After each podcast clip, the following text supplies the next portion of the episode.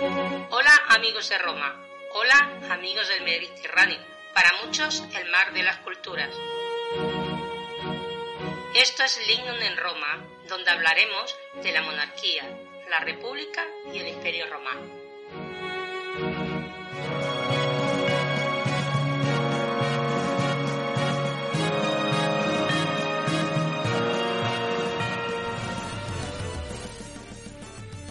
Salvete, amigos de Roma. Hoy hablaremos sobre la mujer romana y el matrimonio a través de los textos.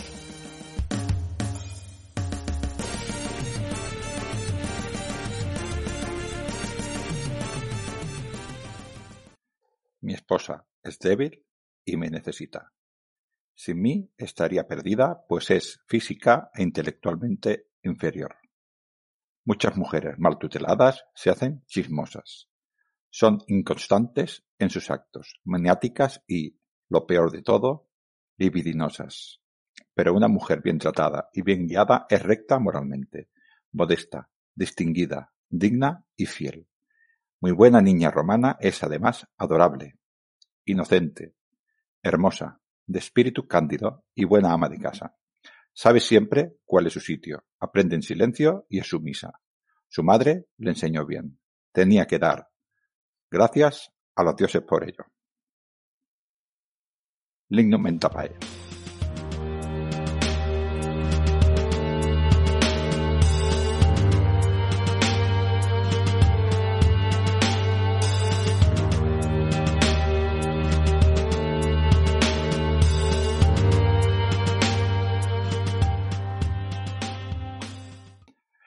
Hola, eh, amigos de, del Mediterráneo. Estamos aquí otra vez para hablar eh, de las grandes olvidadas de la historia, o de una de las grandes olvidadas de la historia, que son las mujeres.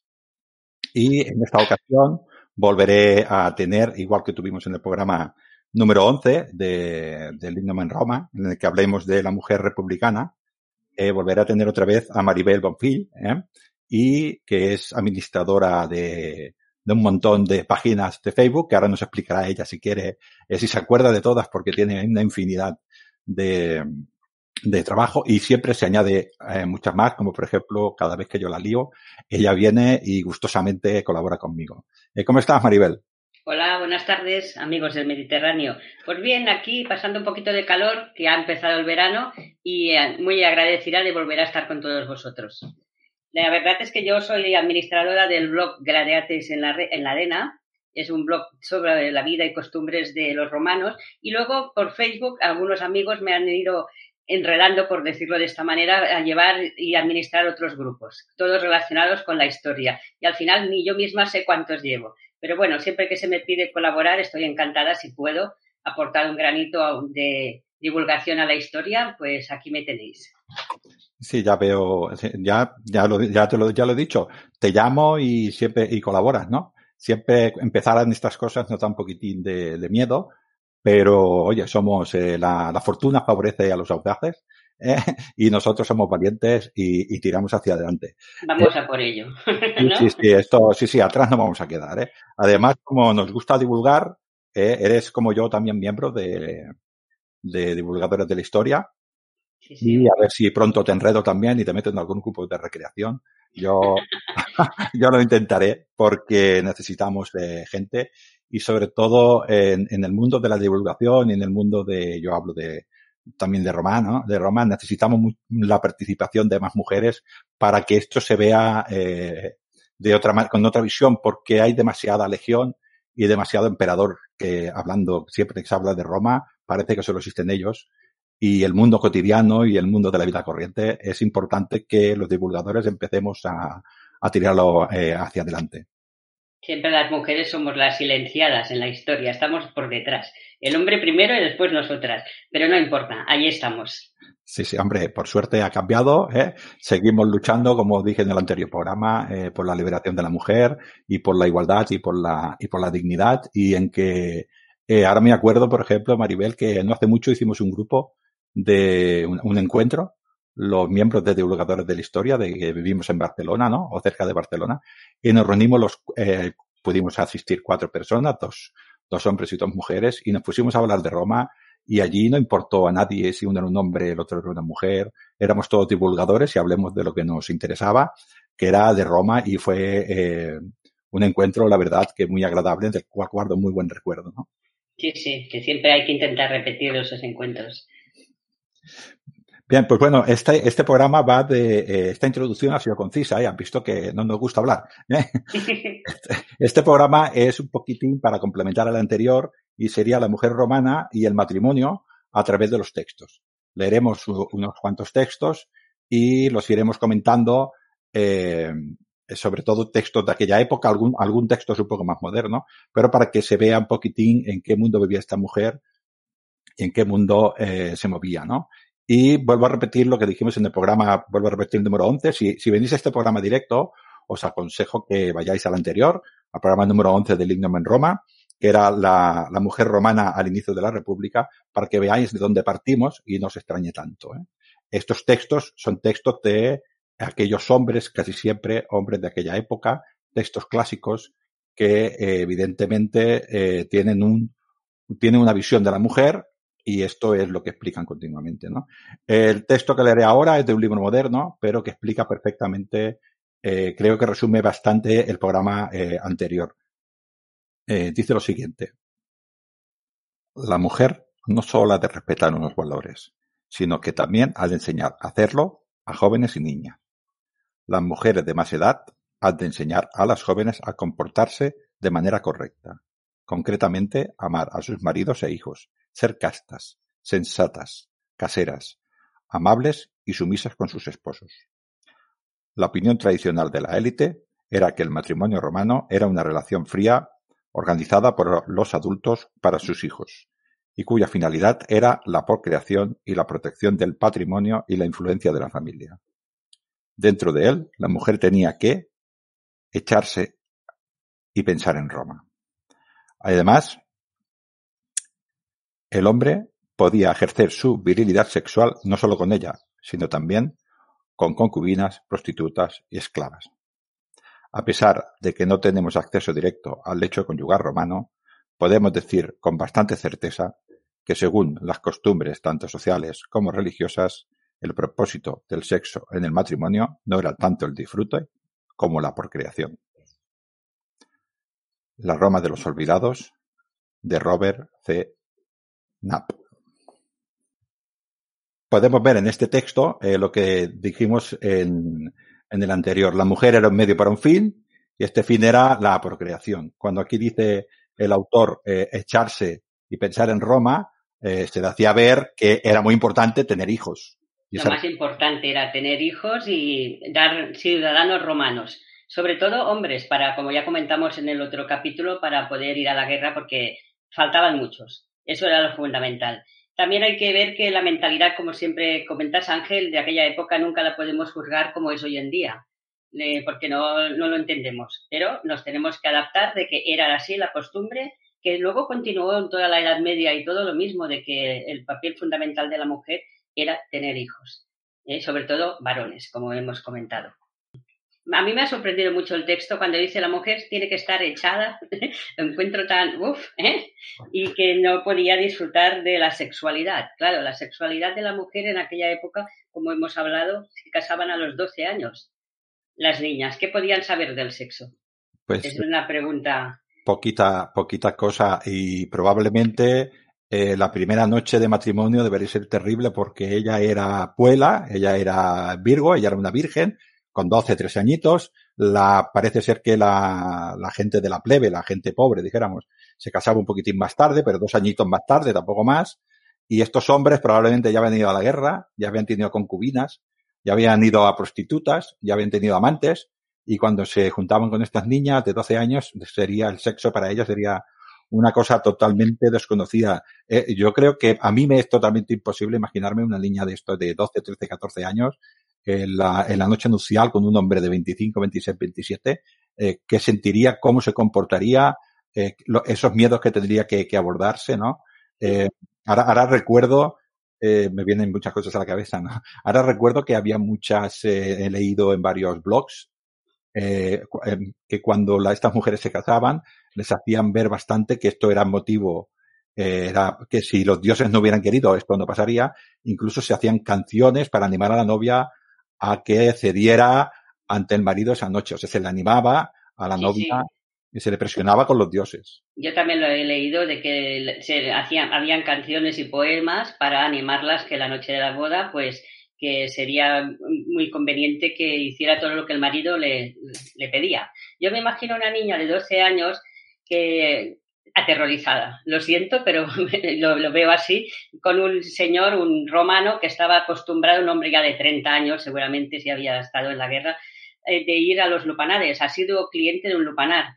Imagínate, eh, que a lo mejor le pedía cosas a la pobre niña que la debían de asustar, porque a esa edad sin tener idea, y más en aquella época, no creo que le dieran ninguna clase de sexualidad, que solamente haz lo que diga tu marido y, y, no digas nada más, ¿no? Sí, bueno, yo no... Es personal, es un pensamiento de mujer, ¿eh? Sí, no, como, como dice, como dice el texto, no tenemos acceso directo al lecho conyugal romano.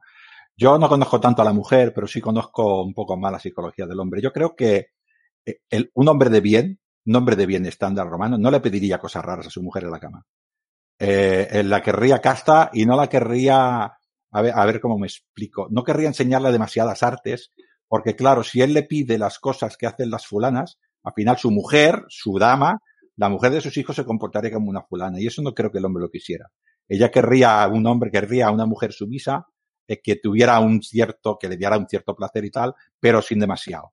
Eh, que su, su objetivo es la procreación en el matrimonio. Y yo creo que, creo, ¿eh? es lo que dices tú, no lo vamos a ver porque no estábamos allí, ¿no? pero yo creo que él buscaría todos estos vicios, dijéramos, depiaciones, tampoco es esta palabra porque el sexo no lo podemos ver igual, ¿no? Pero todas estas imaginaciones que él tuviera, yo creo que iría más a las esclavas y a las prostitutas, que no a su mujer, porque su mujer, eh, yo creo que él tendría miedo. Dice, si yo le enseño, luego ella sabrá. Claro. Y pero, bueno, En algún texto habremos leído, creo que tú también, Ángel, de que se, se le recomendaba que haz lo que te pida el marido para que no vaya a otro sitio. ¿eh? Y ahí está que si te pasas de lista, mal por decirlo así, te verá mal el marido de a ver dónde has aprendido, ¿no? Muy bien.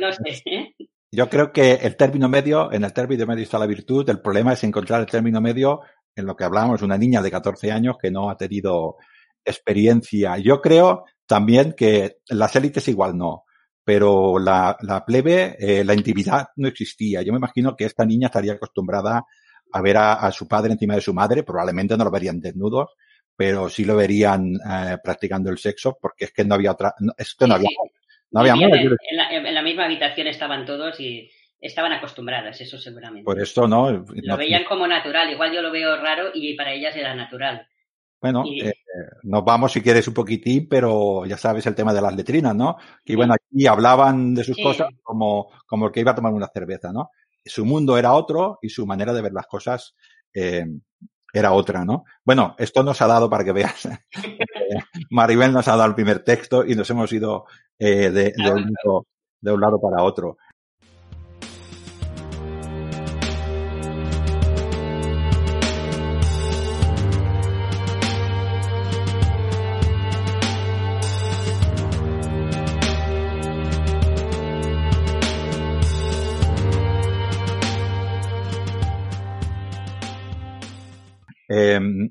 Eh, ya comentamos la otra vez que a la, niña desde pequeñita, desde la cabeza, desde más tienda infancia, le decían, como has dicho tú antes, como las sociedades industriales, que el destino de la mujer era casarse.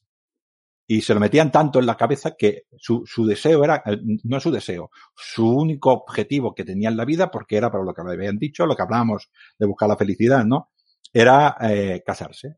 Lo normal en la sociedad romana de pela, de dinero, pues era eh, que el padre te cogiera a un hombre, si eres una, una mujer de 12, 13 añitos, y te casara con ella. Y a ti no te preguntaba, porque tú no tenías por qué opinar, eh, no tienes eh, virilidad, no tienes el derecho de hablar. De hecho, el hijo tampoco tenía derecho a dar opinión hasta que no era mayor de edad, ¿no? una de las partes del libre pater de la ceremonia era decirle al hijo que ya tienes libertad para opinar, no para mandar, pero sí para opinar. La mujer, como siempre era considerada menor de edad, no podía opinar nada. Y a esta mujer la casaba. Claro, esta mujer tenía preferencia por algún, por algún hombre, ¿no? Y, eh, evidentemente intentaban eh, buscar un marido o intentaban influenciar para casarse eh, con algún eh, marido que le interesara, ¿no? En algunos clásicos, como por ejemplo Carmen, una, bueno, una obra, dice que hay que, la mujer intentaba no casarse, por ejemplo, con, con un anciano, porque claro, casarse con un anciano, si ya era duro con un chaval de 40 años, bueno, chaval, con un hombre de 25, imagínate 60, ¿no? Que hay a veces algunas imágenes que, eh, por ejemplo, también nos decía si era mujeriego y todo el mundo lo conocía, si tú ya sabías que era autoritario, un soldado extranjero, ¿no? Y eh, intentaban siempre buscar eh, el, el, marido que podían dentro, dentro de sus limitaciones, ¿no? Eh, incluso llegaban, eh, que es el texto que leeremos ahora, algunas, eh, en aquel momento los romanos eran muy supersticiosos y, y tiraban mucho también ataduras, tanto con tablillas mágicas como con papiros y con maldiciones, ¿no? es un tema este de, la, de, de, los, de los amarres, que es un poco complicado, no sabe uno si es amor, o, o, es odio, o es control, o es violencia. Debía haber de todo, seguramente.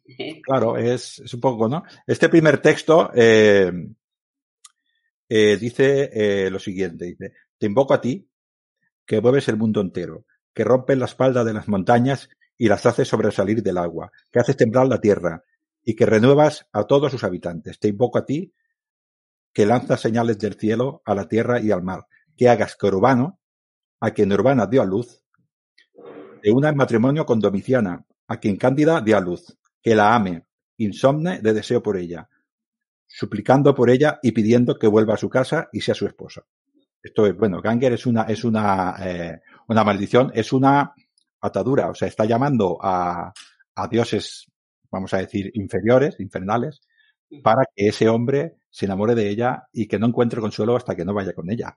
Esto es, para mí es violencia, eh, violencia pura para mí esto. Sí, es violencia que ella quiere que sea para mí y para nadie más. Eh, como un conjuro, ¿no? De, de malas artes. Brujería, sí. dirían, en la Edad Media, ¿no? Claro, él, eh, claro, desde el punto de vista de esta chica, seguramente lo que quería era un hombre que ella creía que ese hombre sería el bueno, porque, eh, claro... Su... O estaba enamorada. O, o estaba ¿Eh? enamorada, entonces su alternativa era, me viene este hombre a pedir a mi padre, o igual caso con un anciano. O claro. me toco a, a, a, saber quién viene. Hay que ver también la, en, en, la desesperación, eh, el miedo que tendrían también estas muchachas, algunas, de hacer esta superstición también. O sea, estamos viviendo en un equilibrio en el que o viene este muchacho que yo quiero, que yo estoy enamorado de ella, a por mí, o me dan en matrimonio a saber con quién. Claro, y debían tener miedo de pensar a ese hombre mayor que no me gusta, que me da miedo, que ha tenido muchas esposas, que las ha maltratado, a saber. Igual ya tenían debía ser bastante complicado para, para, como mujer, lo veo como qué terror, ¿a quién me van a casar? Por motivos de, de igual de estatus, de dinero, de políticos. Todo esto se ha visto durante la historia, los matrimonios por conveniencia, es, no es tan lejano como los romanos. No, no, es, eh, hace, hace el siglo, bueno, siglo, el siglo XX todavía es más costumbre que en el XXI, ¿no? Pero en el siglo XIX era bastante habitual, ¿no? Sí, tanto, tanto. Es muy interesante en todos estos textos. Ahora leeré otro, ¿no? Sí, sí. Parecido, otra maldición de, que saqué de, de un libro que se llama Textos de magia en papiros griegos, ¿no? Eh, es muy interesante en estos textos que siempre se dice quién es el objeto de la, entre comillas, atadura, y quién es la persona que lo recibe. Y, tiene, y tienes que decirlo siempre, pues no sea que el, el, el demon, el, el, este ser que se pone entre tú y, y, y, el dios este para que te lo consiga, no se equivoque, que acierte, ¿no? Eh, este otro todavía es más duro, eh, lo, he, lo, he, cortado un poquitín más, lo he, lo he cortado un poquitín, ¿no? -huh. La única cosa que he puesto en este texto yo, eh, digo para que, pues si algún, algún, algún eh, oyente lo ha leído, es los nombres, porque como es un ejemplo, pone hijo de fulana y de fulanito, y a mí esto me parecía un poquitín feo. Así que el texto es tal como lo pone allí, pero yo he puesto eh, los nombres. ¿no? Uh -huh. Dice, te mando junto a Cota, hijo de Scabrus, para que me lo traigas. Si se sienta, que no se siente. Si mira a alguien, que no mire. Si bebe, que no beba. Si come, que no coma. Si besa a alguien, que no lo bese. Si se alegra con algún placer, que no goce, sino que solamente en mí, Alba, hija de Albus, tenga su pensamiento. Solo a mí desee, únicamente a mí ame, y que todas mis voluntades cumpla. Parece terrorífico, ¿eh? Todo lo que has dicho. O sea, es... o está por mí o no está por nadie. ni puede comer, ni beber, ni vivir, ni dormir. Pobre hombre, es una mala, una maldición muy mala. Yo veo que es una, sí, se ve, te puede ver como una maldición, pero también se puede ver como un, como un grito de desespero. O sea, también, sí. yo lo, lo, necesito a este porque si no, ¿quién tengo? ¿Qué va a ser de mí, no? ¿Con quién me van a casar? Puede ser. Las dos cosas, ¿no? Una mujer enamorada puede hacer muchas cosas. ¿eh? Y una de ellas es esta conjura. Bueno, una, eh, el amor es una fuerza que mueve muchas cosas. Un hombre también puede hacer muchas cosas. Eh, esto que nos, perdona, esto que nos parece tan lejano, yo he escuchado y no hace mucho que hay gente que hoy en día también cree en estas cosas, de que congelan, ponen el nombre de la persona que quieren en el congelador, tal cual, es que es muy actual, para que no, haga nada más que lo que yo diga. Esto lo he escuchado y, me he quedado como, ¿eh? Volvemos para atrás. Eh, hoy en día hay muchas cosas todavía de estas. Sí, los amarres, los amarres, eh, hay gente que, que, bueno, pues todavía cree en ellos, ¿no? Y, y, bueno, pero yo creo que eh, en la época actual es, es más, yo creo que en la época actual, por eso a veces cuando vemos los textos, que hablamos siempre, Maribel, cuando vemos los textos a veces nos confundimos. O sea, ahora estamos haciendo una época en la que la inmensa mayoría de las personas en los países civilizados eligen a su pareja. La mayoría, por suerte, ¿no? Evidentemente, por suerte. Y que nos equivocamos también. Claro. Sí, sí, evidentemente. No, no. Es que elegir tú tampoco quiere decir que aciertes, pero bueno, eh, tu elección es tu responsabilidad, es tu error, tú lo pagas, ¿no? Pero si nos ponemos en una época anterior, este texto que he leído en el siglo XXI sí que es violencia pura y es, y es un amarre completo, pero en un momento en, en, la desesperación que tendría que tener esa muchacha, yo veo que hay algo más ahí. O sea, que es que también es un, es un, puede ser también un socorro, un auxilio. ¿Con quién me va a casar mi padre si no viene este muchacho, que es al que yo quiero? ¿Y cómo, qué va a ser de mi vida? Igual me casa, yo qué sé, ¿no? O por cualquier interés político, económico con una persona que yo no voy a, a, ser feliz. Yo no voy a ser feliz, claro. Y está buscando felicidad, ¿no? Y, y esta, esta mujer, cuando viera entrar a cualquier persona, cualquier padre, con un joven adolescente, con un, un hombre de 50 años, con su hijo de 30, hablar con su padre, sentiría auténtico pavor, porque de ahí pues puede salir un compromiso de boda, ¿no? Y eso hay que ponerse eh, en esta situación. Por eso a veces se toman estas actitudes que, que lo que ya lo has dicho tú antes de empezar a hablar, no podemos ver las cosas eh, con los ojos actuales. ¿eh? Por eso a veces es, es, eh, es muy difícil entenderlo. Yo siempre digo lo mismo, ¿no? Ahora que no, no, que no me oigan mucho los, los oyentes. Yo soy un cromañón, yo soy un hombre, ¿no? De 51 años, educado en una cultura que el que no fumaba era prácticamente, no era, no era varón, no era varonil, ¿no? Claro, ponerte en una mente de una criatura inocente de 12 años en una sociedad donde la tenían totalmente, eh, vamos, le estaban pisando el cuello para totalmente sumisa, pues no es fácil. Al menos para mí no es fácil, ¿no? Y lo intento. Y intento ponerme ahí, intento ser un poquitín empático. Y seguramente nos cuesta mucho ponernos en esta situación. Nos cuesta, y como mujer también lo vemos como qué horror, ¿no? Claro, Igual que lo ves tú, que nos cuesta entenderlo, nos cuesta pensar cómo era aquella situación y la vemos como, como tú has dicho, igual no era tan terrorífico como yo la veo. ¿eh? la maldición. Esta igual era, por, como ya has dicho, desespero porque estoy enamorada de este otro chico y a ver con qué me van a casar. Y en cambio yo como mujer del siglo XXI lo veo como, madre mía, es que violento. Claro, no, o sea, yo la, violencia no se la niego, pero es, es, el, es el fondo, el fondo. Ahora... el, fondo sí, tienes razón. Claro, ¿no? Ahora es un grito también de desespero, ahora sin embargo yo no lo veo así. Hay, hay países en los que pasa todavía, ¿eh? Pero bueno, en la sociedad.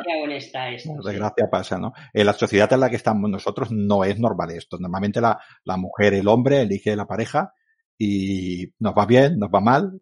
Esto, pues viene a cada persona. Es una lotería, nunca se sabe. Nunca se ¿eh? sabe. Que la convivencia es muy complicada. Pues... Sí, sí, nunca tenemos todos los datos, nunca. No nos conocemos a nosotros mismos. hay que ser valiente ya por todas. Eh, sí, sí, ¿no? Eh, bueno, eh, esto era un poquitín para, para que veamos que la mujer eh, le enseñaban a que se casara y, intentaba obtener el marido eh, de cualquiera de cualquiera de las maneras. Pocas opciones tenía más. ¿eh? Seguramente habría algún padre pues que se dejaba hija mía aconsejar y tal. Pero un hombre de la alta sociedad, su hija era eh, mercancía de intercambio político y lo hemos visto los grandes hombres con, con Julio César, con Pompeyo, con Marco, todos se intercambiaban hijas, se intercambiaban y todo era para tener, lo hemos visto la Edad Media, lo hemos visto y la hija no era más que ese instrumento de, de poder, esa hija el padre seguramente la querría como cualquier otra hija, pero su destino era, su cultura y su manera de ver las cosas era esta, y esa muchacha, pues es muy difícil ponerse en su cabeza cuando el padre diría, pues te tienes que casar con este señor y no lo habrá visto en su vida. Ya, ¿y si no se casaba? Eh, pues, También eh, debía ser criticado o mal visto si no tenía la suerte de que el padre le encontrara una pareja conveniente. Eh, buscaría, el, el hombre lo tendría más fácil, buscaría, compraría cualquier cosa, ¿eh? Porque Puede ser, ¿no? yo, yo creo que, yo creo que sí. La pobre la muchacha yo creo que pasaba peor. Este agosto, el mes dedicado a Augusto César, no os dejaremos solos. Os hablaremos del ejército romano, su evolución, su grandeza y de su decadencia. Diosa de la belleza, maestro de la guerra, diosa de la sabiduría, madre de dioses. Iobe, mi Señor, mi sol, por tu gloria, toma esta sangre que sacrifico, por tu gloria,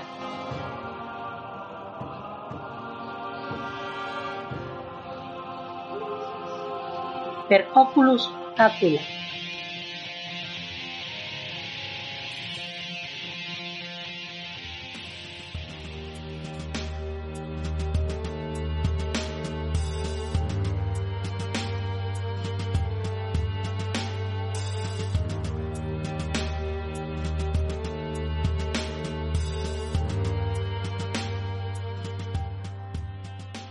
Eh, hay un tema muy, muy importante que al menos para mí es importante. ¿no? La, la mujer, al fin y al cabo, lo que decimos, ¿no? Eh, su objetivo era tener hijos y su objetivo para un hombre bien, eh, eh, de, de- de- de alta cuna, de- con mucho dinero, eh, su pretensión era que su mujer estuviera en su domus, su mujer en su domus, en su casa, tenía su, su parcela de poder con sus esclavos y gestionaba su casa y tal, pero de ahí no salía.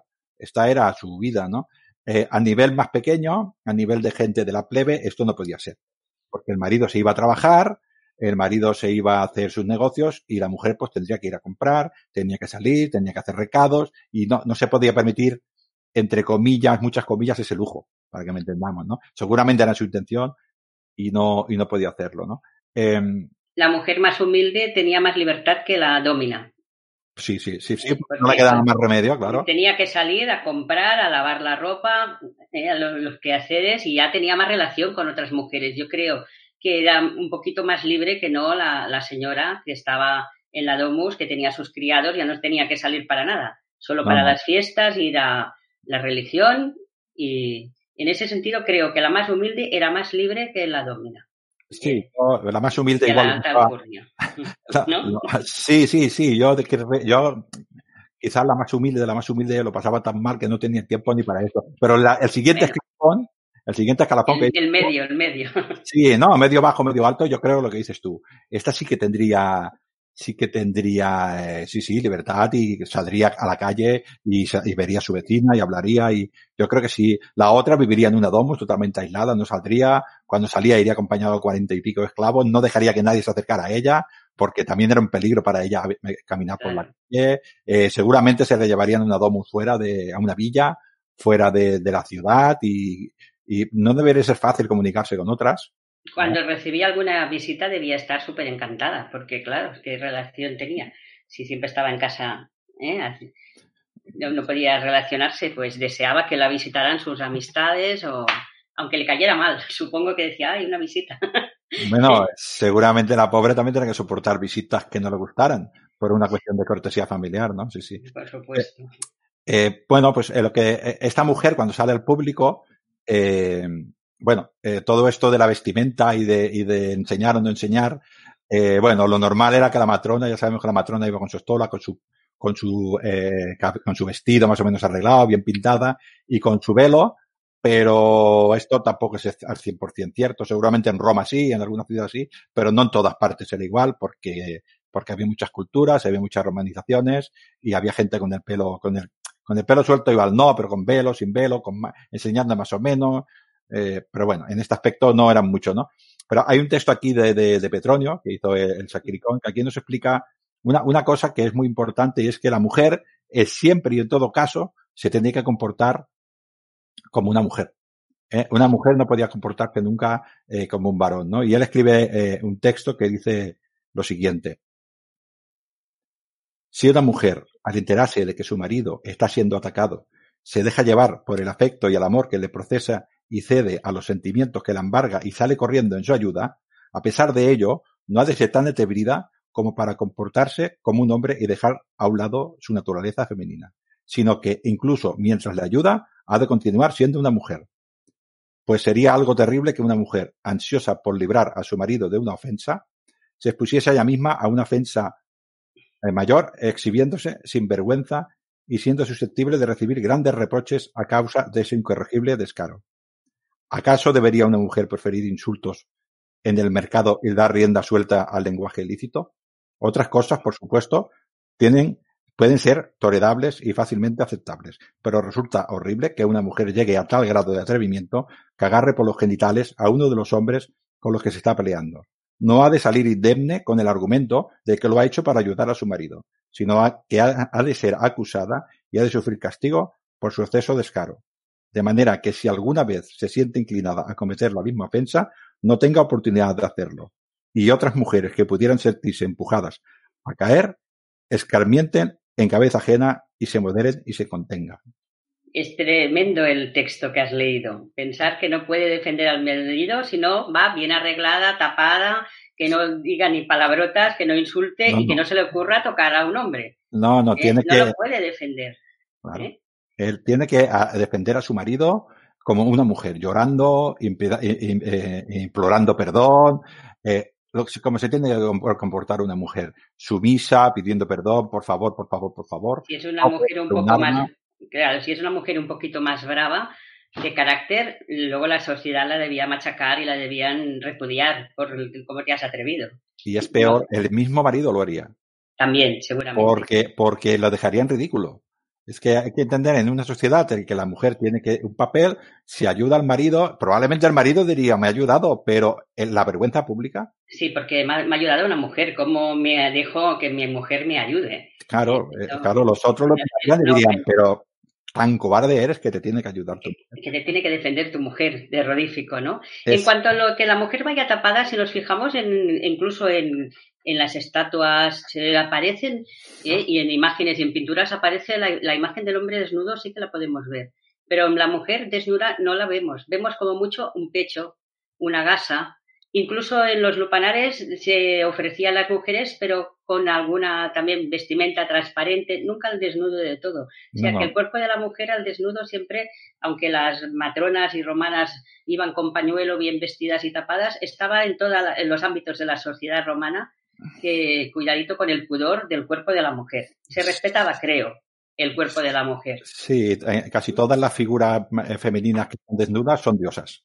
La mujer, la mujer siempre sale tapada, pechos y, y bueno, entre piernas siempre sale tapada, ¿no? Sí, sí, eh, una mujer... se ve, pero, ¿sabes? Pero muy poquito, como que está amamantando un bebé, pero siempre muy, muy delicado el, tema del cuerpo de la mujer en, el cuerpo en el, arte romano. Muy bien, el cuerpo de la mujer era para el marido. El peinado, el peinado de la matrona romana se la tapaba porque era para el marido.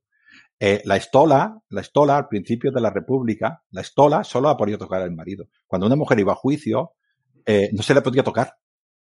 Ella tenía que ir a juicio, pero un hombre que no fuera, no podía tocar eh, su, esa estola. O sea, e, e, esa mujer, ese cuerpo, esa, esa pudiquicia, esa, esa, ese pudor, para que me entiendas, esa castidad, era eh, solamente para el marido. Hay que verlo así, ¿no? Entonces, eh, transgredir esto, lo que hemos dicho antes, transgredir el, el, el mos mayor, las costumbres de los antiguos y comportarte como una mujer, le tenían un nombre que era, lo tengo por aquí apuntado, que era Murieles viriles, que es lo que decías tú, una machona, ¿no?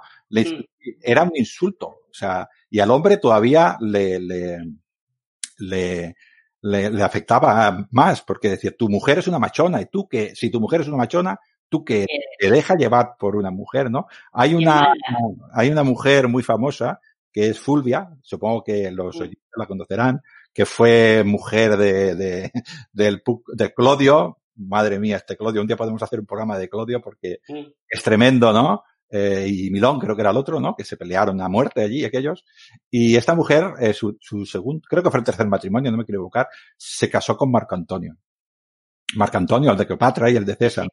Pues eh, Plutarco eh, tiene una frase que dice que eh, Cleopatra eh, le tenía que dar las gracias a Fulvia porque había enseñado a Marco Antonio a obedecer la autoridad de una mujer. O sea, para una, una de las cosas por las cuales Marco Antonio era un traidor a Roma, que se fue con Cleopatra, era porque esta, porque este había aprendido a obedecer a las mujeres. Esto era una manera de degradar. Plutarco lo hace, porque claro, es bastante Julio, ¿no? Lo hace para atacar a Marco Antonio. ¿Cómo lo ataca? No lo ataca él. Lo ataca a través de su, De sus mujeres, ¿no? de sus mujeres, muy bien. ¿eh? Eh, Bueno, que Patra decía, vamos a hacer griegos, ¿qué vamos a hacer romanos? O vamos a hacer egipcios, ¿no?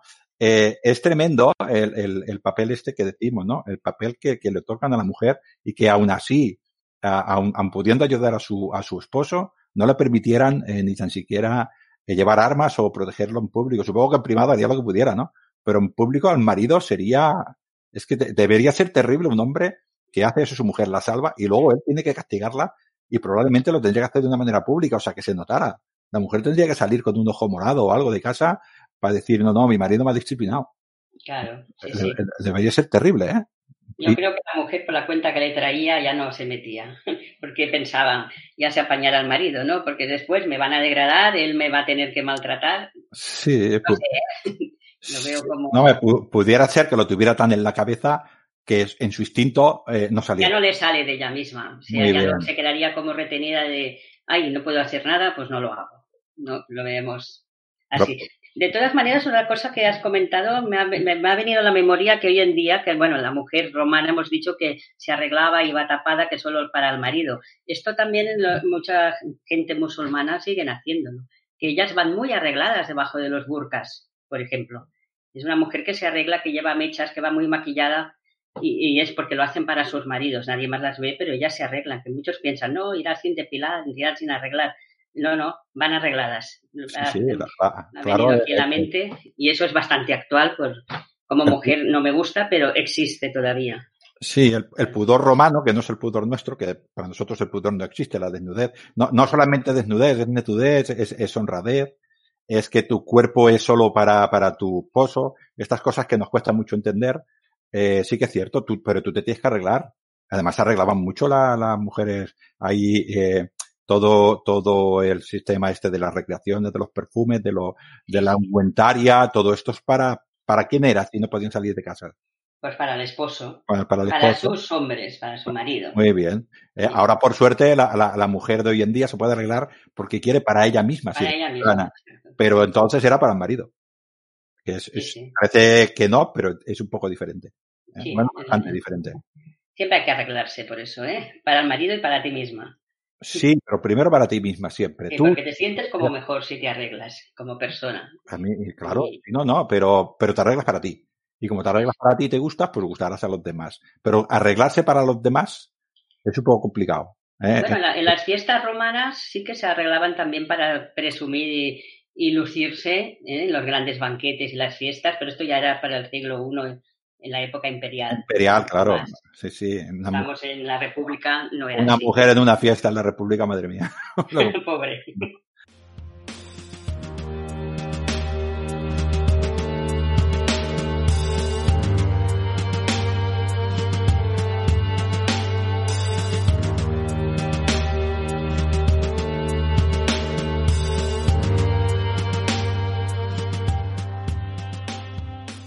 En el otro programa también leímos alguna, alguna esto de las virtudes, ¿no? Pero ahora quería tocar algunas, eh, algunas lápidas. Estas lápidas son de, bueno, de Veronia, de, de Italia sobre todo, ¿no? Eh, y de Roma. Eh, a, la mujer, además de la- lo que hemos dicho antes, ¿no? La obligaban a, estar sumisa ante el hombre, pero el hombre también hacía muestras, cuando la mujer se comportaba, también hacía muestras públicas de, de ella. Estas lápidas que leeré, que son una, eh, son tres o cuatro, eh, también tenemos que tener en cuenta una cosa, ¿eh? Eh, antes de empezar a leerlas. Probablemente las escribieron los maridos. ¿En vida tenían la misma consideración de ellas? Yo no lo sé. A, saber, ¿eh? A lo mejor lo hacían para presumir, mi mujer era casta, era perfecta, muy virtuosa y a lo mejor solo de cara a la fachada. A la y cara a la por dentro fachada, no sí. hay, hay una lápida que esto lo deja muy claro, lo leeremos un poco, ¿no? Pero ahora esta, Esta primera dice, por ejemplo, para que veamos las virtudes que tomaban, ¿no? Dice, esta lápida la coloca a Gallo Antonio Vitalis para Atimilia Maimina, eh, la del espíritu más puro, la esposa incomparable, que vivió conmigo sin disputas durante 18 años, dos meses y nueve días, habiendo vivido 46 años, llevando una vida eh, honorable y manteniendo su buen nombre, mi eterno consuelo. Esta es de Verona, de Italia. Ya dice, vivió sin disputas. eso quiere decir que obedecía siempre. Nunca discutía. Todo le parecía bien. Este era el valor que le daba a la mujer y presumía. Mira, mi mujer no rechista. Nada, hace todo lo que le ordeno, por decirlo. ¿Eh? Sí, sí. Gracias a las lápidas, como tú dices, hemos aprendido y estamos aprendiendo de, de la sociedad, porque queda retratado. Es muy interesante que los pongas, estas lápidas. Sí, sí, yo, eh, es que al final tenemos que aprender de lo que tenemos, ¿no? Yo siempre he dicho, creo que en el otro programa lo digo, y siempre que lo repito, lo repetiré, que, que los textos clásicos están hechos de la élite para la élite, pero son los únicos que tenemos. Entonces tenemos que empezar a buscar ahí entre, entre, entre velos, entre intentar sacar lo que vemos que es un poquitín fuera de, de, contexto e ir mirando, ¿no? En obras de teatro, en obras, pues al final ellos tienen que escribir de lo conocido. Y entonces tú tienes un poquitín que ir quitando. En, las cartas que hemos encontrado ahora, en Vindonisa, en Holanda, en, en, Egipto, que se han encontrado muchas, ¿no? Ahora se van encontrando mucho. Y lápidas, teniendo en cuenta que estas lápidas las escribió un hombre de aquella época y quería decir lo que quería decir en aquella época. Tenemos que ser siempre conscientes de esto. Por eso he hecho antes la, la salvedad. ¿Esto lo decía en vida también? Igual sí. Eh, igual, sí. igual sí, pero no lo sabemos. Porque hoy en día ya sabemos lo que pasa también en, en, los decesos, ¿no? Qué bueno era, qué bueno era. Y tú lo conoces y dices, hombre, tan bueno, tan bueno. Sí, bueno, sí. malo no era, pero defectos tenía. Claro, cuando una persona se muere siempre se pone lo bonito, no lo malo. Y eso lo hacemos hoy en día también. Por lo tanto, bueno, esperemos que sí, que estaba muy contento y, y orgulloso de su esposa. Sí, vale. ¿Eh? otra que dice Pompilio eh, Antiocho, su marido, coloca esta lápida para Cecilia Festiva, su queridísima y dulce esposa trabajadora y benemérita, que convivió conmigo 21 años sin una mala palabra. Vuelvo otra vez a dar este, este concepto de eh, que sabe cu siempre cuál es su sitio y no hay disputa. La mujer acepta todo aquello que le dice el marido y para él eso es una virtud, no, no solamente una virtud, eh, es que es importante, o sea, la pone en la tumba. O sea, no, no estamos hablando de una virtud desdeñable. Era importante. Mi mujer no discute conmigo. O sea, a lo mejor mi... la mujer no discutía con él, pero lo sabía llevar a su a lo que ella le interesaba, ¿eh? que como mujeres lo sabemos, ¿no? De que le decía sí, sí a todo y luego lo llevaba sin que él se diera cuenta ¿eh? a lo que a ella le interesaba y él estaba contento y feliz y a lo mejor engañado, pensando sí. que me, me hace caso de todo, pero de manera sutil y lo iba llevando a su lugar, ¿no? Yo ahora, Espero que este audio no lo escuche mi señora, pero yo tengo, yo tengo dos perros y las dos veces he dicho que no. y, tengo perros, ¿eh? y los saco a pasear. Y todas las veces digo que no, y, y sí, bueno, es convivencia, ¿no? Al final, sí, sí, vamos que aprender a convivir y, y, y, el hombre también, seguramente también querría un poco de tranquilidad. Y segura, siempre se llevaría, o la mayoría de las veces se llevaría el hombre el gato al agua, pero ella también, pues lo que dices tú, de alguna manera tendría que conseguir cosas, porque... Seguro. De todas maneras, también podría ser que estos dos hombres que nos has leído estaban muy enamorados de su esposa, ¿por qué no? A lo mejor se casaron por intereses y luego el roce hacia el cariño, sí, la distancia sí. del olvido, digo yo, pero, ¿eh? Y a lo mejor pues sí. terminaron muy enamorados y contentos y se llevaban bien. Yo en mi libro, eh, en mi libro, eh, el segundo sobre todo, el himno de Mentapae, esto, esto que está diciendo, eh, lo defino como se hace cotidiana. La mujer, tú la, la, la, la, quieres, ¿no? En aquella época hablo, pero luego se hace cotidiana, ¿no? Y luego te da hijos. Y, y esta convivencia, si se tiene que hacer, se tiene que hacer cotidiana. Cuando tú tienes frío y estás en invierno y estás abrazada eh, a, a, la persona se tiene que hacer cotidiana. Esto estamos hablando de lo que hemos dicho antes, la élite dormía cada uno en una habitación y se veían para la procreación, ¿no? Pero en, est en estados más bajos, seguro, hay, hay lápidas, no he traído aquí el texto, pero de libertas, eh, de esclavas que, que los amos se, se, enamoraban de la libertad y, y, y la liberaban y se, se casaban con ella algunos. Y se casaban con ellas y algunos otros le decían, pero ¿qué estás haciendo, loco? Que eso no te conviene, pero, pero lo hacían. que quiere decir que era así, ¿no? Y bueno, es, es, es un ejemplo de que el hombre y la mujer, es que el, que el sistema patriarcal, no patriarcal, no está exento de sentimientos. Sí, sí, el amor está siempre. ¿eh? Sí. E, e, Esta, esta, ahora vienen dos lápidas, lo que te decía de, de, la, de lo que te puede fiar de las lápidas, ¿no? Aquí hay una lápida son dos lápidas, ¿no? Una es al marido y otro es a la, a la mujer. Pero claro, las dos las hace el marido, porque uno muere antes que el otro. Con lo cual, ¿no? Eh, la primera dice, soy Lucio Aurelio Hermia, liberto de Lucio, carnicero que trabaja en la colina Viminal. Esta mujer, Aurelia Filematio, liberta de Lucio, que murió antes que yo, mi única esposa, de cuerpo casto, fiel amante de su fiel marido, vivió con devoción sin que el egoísmo la apartase de sus deberes. Esta es, esto bastante cercana a, al imperio ya, ¿no? Y él muere y se hace escribir, él se hace escribir y dice, soy Aurelia Filematio. Esta ya estaba muerta, pero bueno. Libertad se lo hizo él mismo ya. Muy bien. Libertad de Lucio. En vida era llamada Aurelia Filematio. Casta, modesta, ajena al repugnante comportamiento de la mayoría. Fiel a mi esposo. El, el, mi compañero, el que fue mi compañero Liberto. Él mismo, que ahora me ha sido arrebatado. Ay, en verdad, fue más que un padre para mí. Me sentó en su regazo cuando tenía solo siete años. Ahora, cuarenta años después, he muerto. Triunfó entre los hombres en todos los actos gracias a mi fiel y firme devoción. Aquí eh, tenemos esto, esto, que hemos dicho de que, de que uno alaba al otro, pero aquí hay un detalle muy curioso que dice, me sentó en su regazo cuando tenía solo siete años. Siete años, sí, sí. Ya era muy pequeñita que ya este señor ya la conocía, ya era un hombre mayor. No sé si a los siete años tenía ese tipo de relación o no, no lo podemos saber en este caso, pero lo que sí que da la sensación es que era una esclava de muy jovencita y que eh, eh, consiguió tanto él, porque él también era, él es liberto, tanto él como ella consiguieron la libertad y consiguieron eh, casarse, ¿no? casarse con el permiso de su, de su patrón, su amo, aunque eran libertos, no, no tenían eh, trabajar para su amo, no, no les quedaba más remedio, ¿no?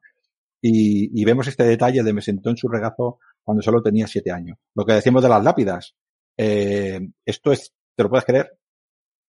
Pues sí, ¿por qué no, no? En aquella época podía ser que era una niña esclava y jugaba y se sentaba con los demás y a lo mejor sin ninguna mala intención. No creo que estuvieran casados ¿eh? con siete años, pero sí que tenían relación, por, por a lo mejor sana, una relación sana. No, sí. De una niña que la cogía, la jugaba con ella, no, no sé. Yo quiero sí. pensar que era así. Y luego bueno, terminó casándose. Sí, tú quieres pensar que era así, pero podía ser de otra manera. También, pero con siete años me cuesta un poco, ¿no? No, no a mí no me cuesta, a mí me repugna. Pero, Eso. pero, Por no pero, decir repugnar, ¿eh? he dicho que me cuesta creerlo, pero bueno. Sí, es, en es la época no, no sé, es muy diferente de nosotros y no, todo, todo es válido. hay, aquí hay otra eh, de, de Túnez, eh, otra lápida, que es, eh, a ver si soy capaz de leerla, porque los nombres, las romanas, ojo, eh, vaya nombres también, eh. Sí, sí. Postumia Matronilla fue una esposa incomparable, una buena madre, una abuela abnegada, casta, piadosa, trabajadora, austera, eficiente, atenta, sensible, compañera de un solo hombre durante toda la vida, cuya cama fue la única que compartió, matriarca laboriosa y llena de buena fe, que vivió 43 años, 5 meses y 3 días. Esta señora es el, el ejemplo de la virtud total. ¿ya? ¿Eh? De abuela, madre, casta, un solo marido, una sola cama. Están diciendo cómo es el, todo lo que hablábamos en, en el anterior programa. Se Sí, sí. resume en esta lápida. En esta lápida, ¿no? Esta, esta lápida me parece más sincera, ¿ves? Las otras, eh, no digo que no lo sean, pero tengo alguna, Alguna alguna, duda. alguna duda, sí. Eh, en el principio de la República y, en la- y durante la monarquía había a las mujeres, no sé si, eh, si los oyentes lo sabrán, había una cosa que se llama la corona del pudor. La corona del pudor era un premio que se le daba a la mujer que se casaba con un solo hombre y que a pesar de que ese hombre muriera ya no se volvía eh, a casar. Eh, luego más adelante eso costó mucho porque obligaban a casarse a la mujer para tener más hijos, ¿no? Pero bueno, cuando este hombre moría y esta mujer eh, ya no tenía hijos, ya sabes que ya no podía tener hijos, que luego volveremos, eh, la cosa era un poco más complicada. Pues le daban la, la muralla de la, corona del pudor. Por eso dice un solo hombre durante toda la vida. Eso era muy, muy importante por esto, aunque no se le diera la medalla del pudor, era por la, la, la pudiquitia, que le llamaban ellos, ¿no? Que era, eh, e, ella había perdido la virginidad en ese lecho y ya no había eh, nadie más que esa persona, eh, que ese hombre había tocado su cuerpo, ¿no? Y entonces esto era muy valorado eh, por los romanos. Si la mujer se volvía a casar, evidentemente no, no, tenía ninguna lacra en ese sentido. O sea, la mujer tenía todo el derecho del mundo a volverse a casar y a tener hijos porque además era su misión. Pero esa mujer que solamente tenía un lecho le daban este tipo de esto. En aquella época era la colona del pudor, pero estamos hablando que el que una mujer estuviera solo un, un solo hombre eh, era también muy, muy valorado. Estamos todo el rato eh, lo que hablamos, ¿no? Lo que has dicho. Este es un resumen. Casta, piadosa, trabajadora, austera, ¿no? de, de la mujer como que ellos creían que tenía que ser la virtuosa de la época republicana. También esta señora me ha recordado este, esta lápida que has leído a la, la madre de los Gracos, que también fue muy valorada porque no quiso casarse, le ofrecieron eh. casarse con el faraón, ¿no? Y dijo que no. Ptolomeo, sí, dijo, y dijo que no. Y está la, la de los Graco, Tiberio, los Gracos que acabaron tan mal, Creo que al final quedó una hija solo porque todos los demás se le murieron, ¿no? Eh, hay una historia de, de, lo leí hace poco porque para hacer una, una de mis entradas en el blog es sobre lo, sobre eh, el amor conyugal, ¿no? Tiberio, el padre de los Gracos, se ve que encontró dos serpientes en su casa. Eh, yo no sé cómo lo sabían, que una macho y otra hembra, no sé muy bien cómo se sabe eso, pero se ve que él fue a un augur y dijo, ¿esto qué quiere decir? ¿No? El Tiberio. Y dijo, bueno, esto quiere decir, esto presagia a muerte si dejas salir, si dejas a la, a la hembra, morirá la hembra, y si dejas al macho, morirá el macho, ¿no? O sea, que dejara libre a la hembra y que el macho muriera, y eso, eso lo condenaba a ir a muerte, ¿no? Y dicen que él, se, por el amor que le tenía a Cornelia, lo que hablábamos hecho, eh, esta Cornelia es hija de Cipión, que es una, es una mujer muy importante, Cipión el africano, ¿no? Sí. Eh, y este hombre dicen que esperó la muerte sentado y que mientras mataban a la serpiente, él murió y prefirió que su mujer eh, sobreviviera, ¿no? Y bueno, eh, todo esto de Ptolomeo y tal, diciendo, no, el hombre acertó dejándose morir para dejar vivir a, a Cornelia. Cornelia. ¿no? Queremos decir que, que estas virtudes, eh, incluso en la alta sociedad, eh, se hacían. Esta pobre mujer debería sufrir mucho cuando no le sobrevivió ningún hijo y los dos que le sobrevivieron los mataron. Sí. ¿No? Pobre, sí. Pobrete el Graco, no me acuerdo cuándo fue, uno fue en el 33, 133 antes de Cristo y el otro 10 años después, no lo duró mucho tampoco, ¿no? Todo por intrigas políticas, ¿eh? Y bueno, ya estábamos ahí a final de la República, la República ya no se parecía a lo que era, ¿no? Pero bueno, eh, eh, se le reconocen esta, estas virtudes, ¿no? Lo que le, lee otra vez esto de lo de la abuela que dice, abnegada, casta, piadosa, trabajadora, austera, eficiente, atenta, sensible y compañera de un solo hombre durante toda la vida.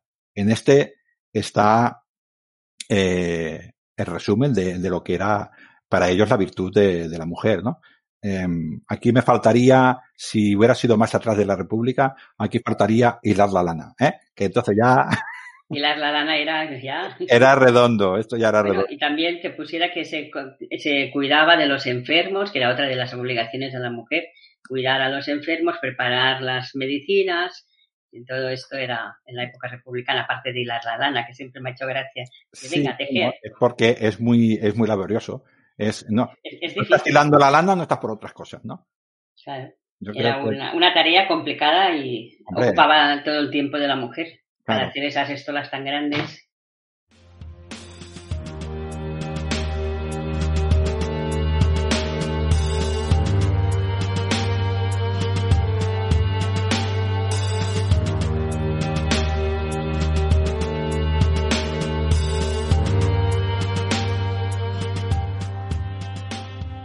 Otra, otra parte era eh, lo que habíamos hablado al principio de, de la parte del sexo, ¿no?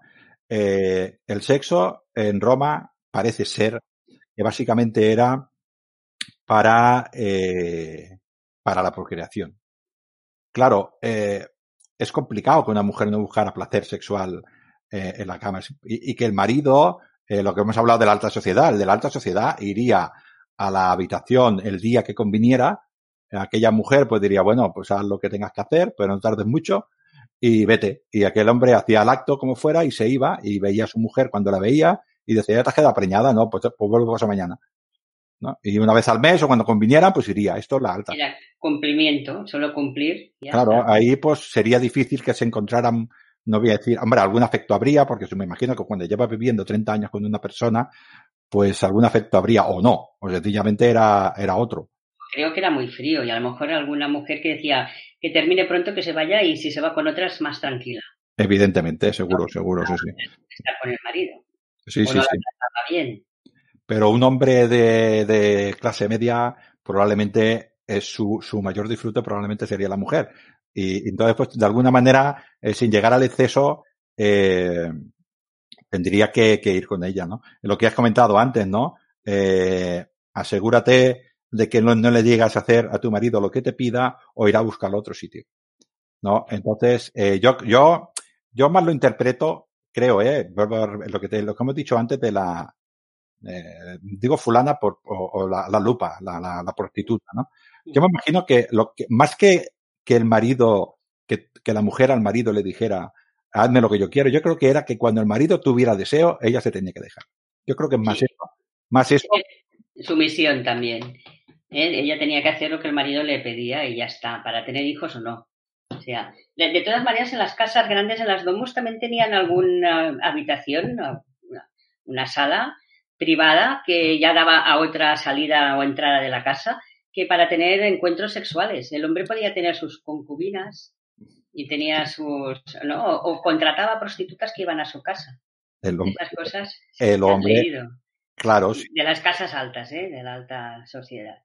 Claro, es que cuando tienen más poder, yo, claro, yo me imagino que una, que una prostituta de alto estándar debería de costar, ¿no? Un dinero. Y esto se lo puede permitir que se lo puede permitir. El que no se lo puede permitir, pues no, esto es como, como, me imagino que la economía es importante para estas cosas, ¿no? Eh, las ha habido y las hay desde en aquella época también. Sí, sí. Tenían concubinas fijas también y a veces eran de alta sociedad, algunas concubinas. No, no, sí, sí, claro. Pero hay que tener dinero para mantener a dos mujeres, tres o cuatro o cinco, ¿no? Sí, puedes tener tantas mujeres como las puedas mantener, según la costumbre musulmana, ¿eh? Sí, no, bueno, esto eh, que y, y supongo que en la época romana parecía. Pero, pero, pero, pero esto me estoy refiriendo. Y en los años 50 había gente que tenía una casa con la mujer, le pagaba un apartamento al amante. Quiero decir que si se lo pueden mantener, se lo mantenía, ¿no? La mujer, pues, permitía, que ya lo comentamos también en el otro, en el otro programa, permitía que el marido tuviera amantes, esclavas, ¿eh? de, o que fuera de prostitutas. Eso estaba permitido. Siempre que fueran, lo aceptaban bastante siempre que fueran de inferior categoría social que ellas. Claro, eh, eh, lo que hemos dicho antes, eh, esta persona, esta persona de alta cuna, que está para la, para la procreación, que ese hombre va una vez al mes, pues esta mujer lo que querría es que fuera una vez cada dos meses, si podía ser. Y, claro, que, sí. y, que, se fogara con prostitutas, con concubinas o con esclavas, con lo que fuera, ¿no? Mientras no pusiera en peligro la descendencia o, o la clase social de sus hijos, eh, eso no le preocupaba mucho. Claro, si se enteraba que iba con otra patrona, se estaba poniendo en peligro ella. Podía haber divorcios, podía haber pérdida de, de, de, de, clase social. Esto era, ya, ya puede ser que no fueran celos, era sencillamente una cosa económica. Si me deja, mi, bueno, a saber lo que me puede pasar, ¿no? Y esto era importante. Interés por parte de ella también, de decir, te permito hasta aquí. ¿eh? Claro, es que si no hay ningún vínculo emocional, eh, al final el único vínculo que hay es el político y el económico. Y lo único que los ata era tener los hijos. Claro. También. Sí, sí. Eh, Artimidoro, lo que hemos dicho de, de, lo de, hablamos de la gente corriente, ¿no? Pero Artimidoro, el de, el de los sueños, tener relaciones con la esposa dispuesta y sumisa, no reacia al sexo, es algo bueno a juicio de todo el mundo, puesto que la esposa representa para el que sueña el arte o la profesión que le proporciona placer o domina, ya que también controla a su mujer.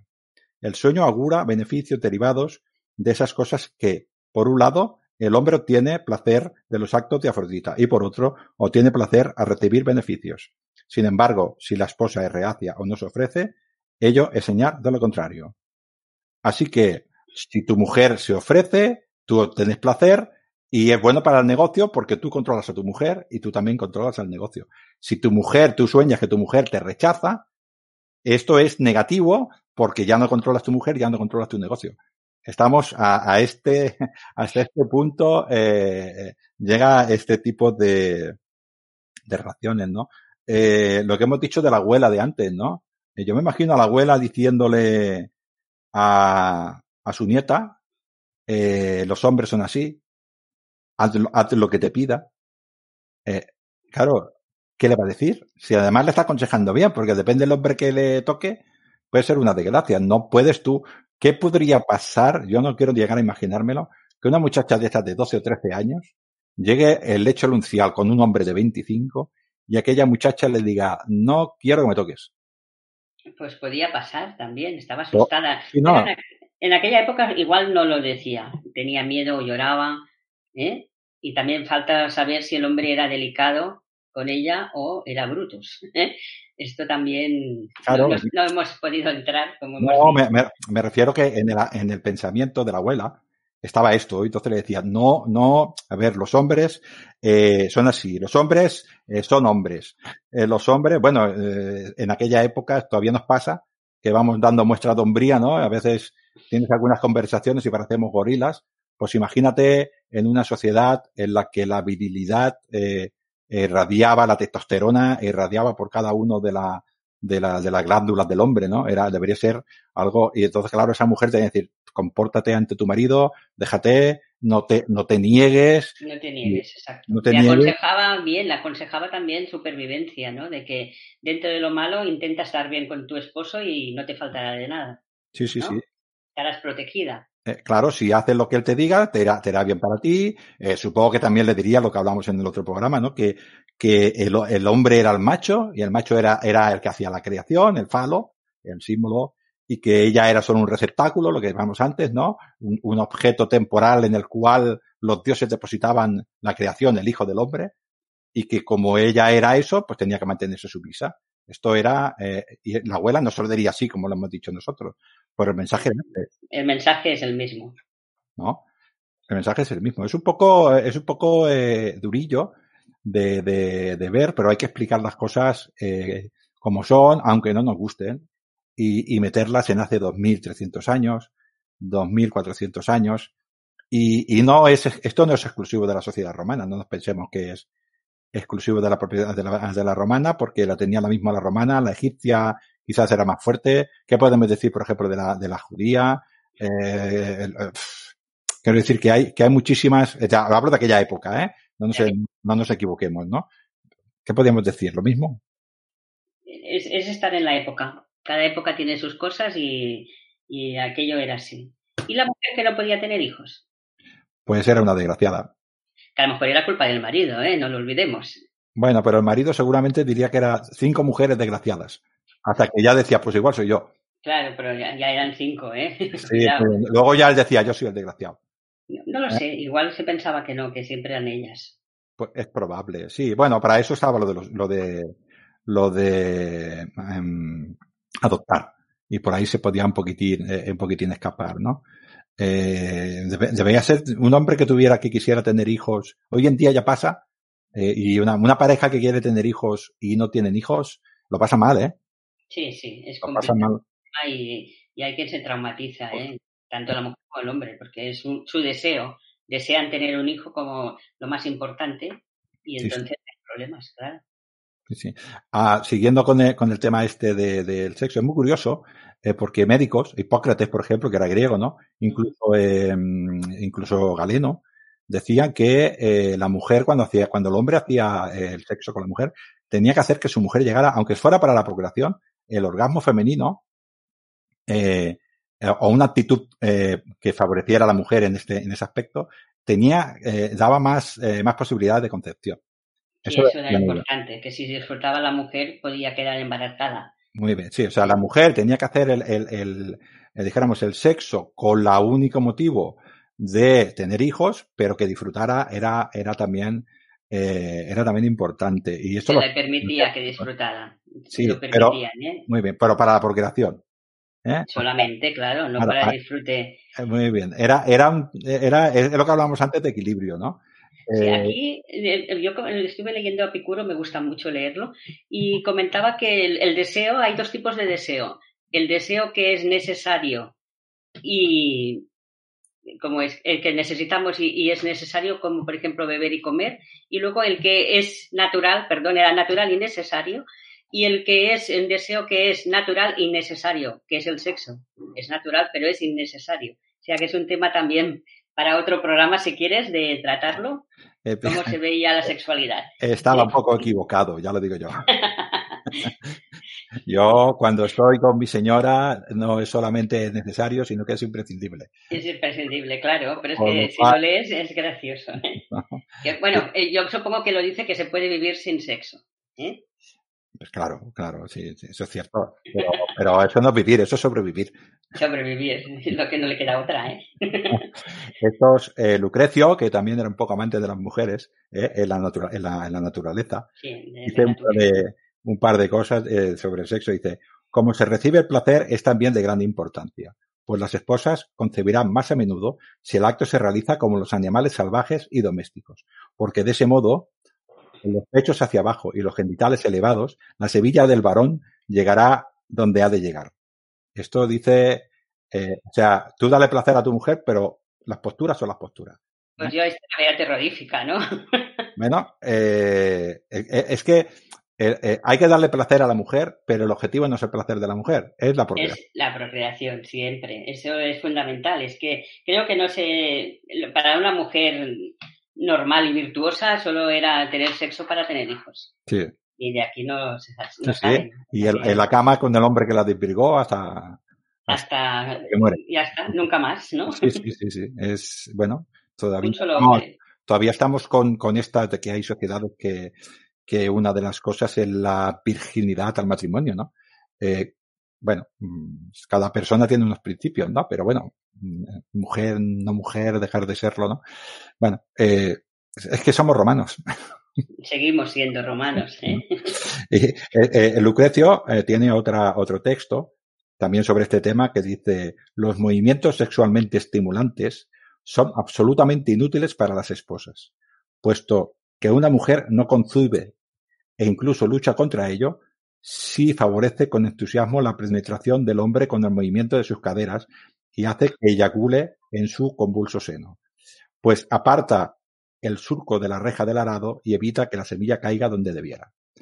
O sea que su visión tal y, y, el marido es el activo y ella es sumisa hasta en este hasta en este aspecto. Yo mmm, debería ser muy complicado para una mujer de esta decir yo le tengo que dar placer a mi esposo, yo tengo que yo tengo que sentir, yo me tengo que quedar embarazada y que mi marido no se vaya con otra, porque y si no lo hago bien, y si, mucha preca mucha eh, presión tenía esta mujer.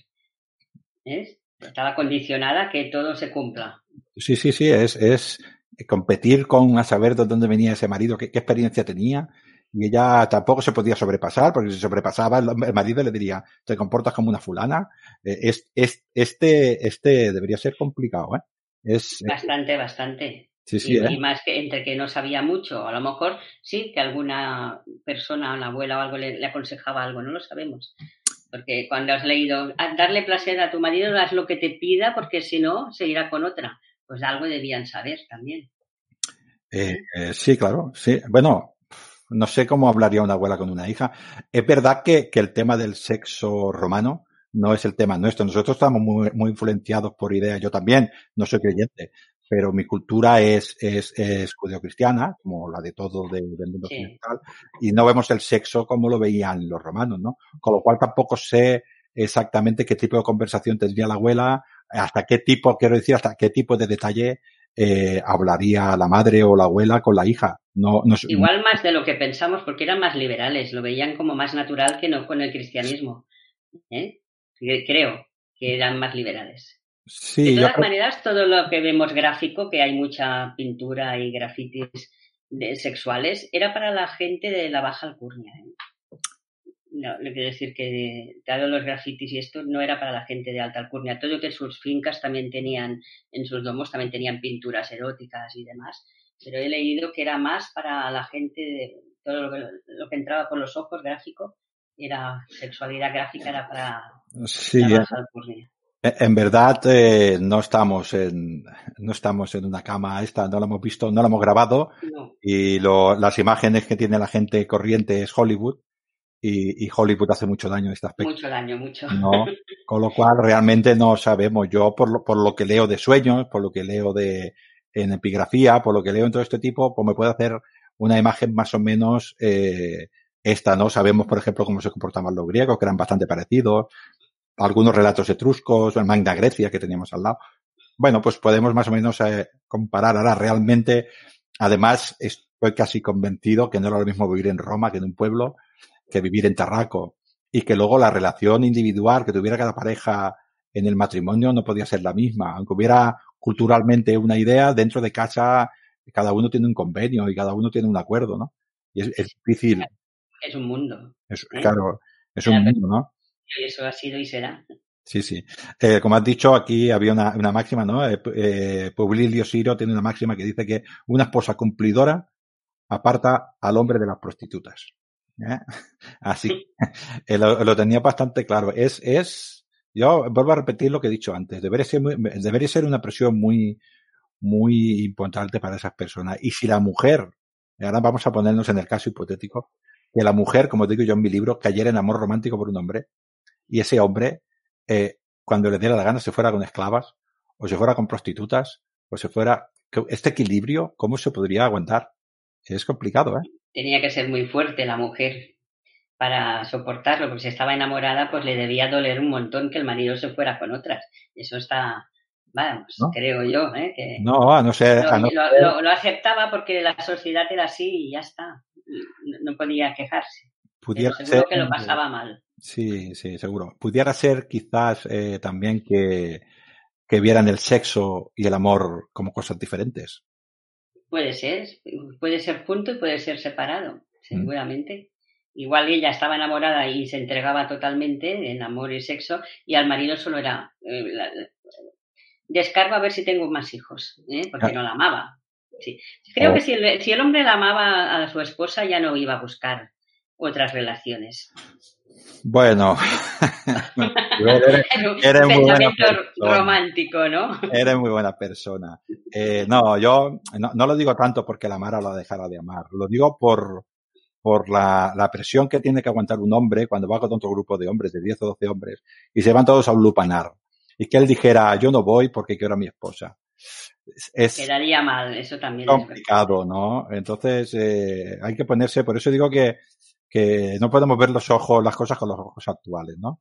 Eh, yo prefiero pensar lo que piensas tú, pero mucho me temo, mucho me temo que la presión que había contra el hombre, contra la mujer la presión era enorme, pero contra el hombre ya en todo caso ya hablaremos algún día de, del hombre republicano, la presión que había también era importante. O sea, al hombre eh, también se le decía que tenía que ir a la guerra y a matar al de la ciudad vecina. Y iba con una espada de 55 centímetros y se la tenía que clavar en la barriga y darle una vuelta y le estaba viendo a ese hombre, le estaba viendo los ojos y estaba sintiendo su aliento a 20 centímetros de la cara.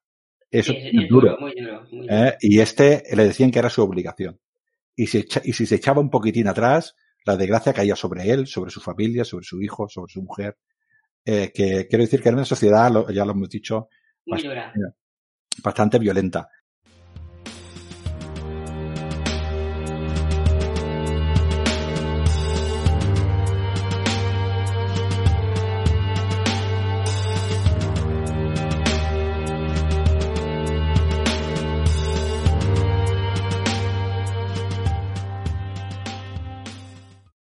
Bueno, viendo, viendo que nos hemos alargado, eh, Maribel, como ya dijimos al principio, en todo caso, eh, eh, seguiremos con estos textos, si te parece, eh, otro día, otro programa, y así hacemos eh, la segunda parte. Y así podemos, si vemos después de haber grabado esto, que se nos ha quedado algún texto así, pues lo, lo, lo seguimos, ¿no? Nos falta, ya lo avanzo un poquitín para que los oyentes les queden un poquitín con ganas. nos falta un poquitín eh, el hablar también de sexo de, del hombre con el hombre y de mujeres con otras mujeres. Eh, también si había o no había o qué consecuencias tenían los malos tratos. Eh, hablo de textos, ¿eh?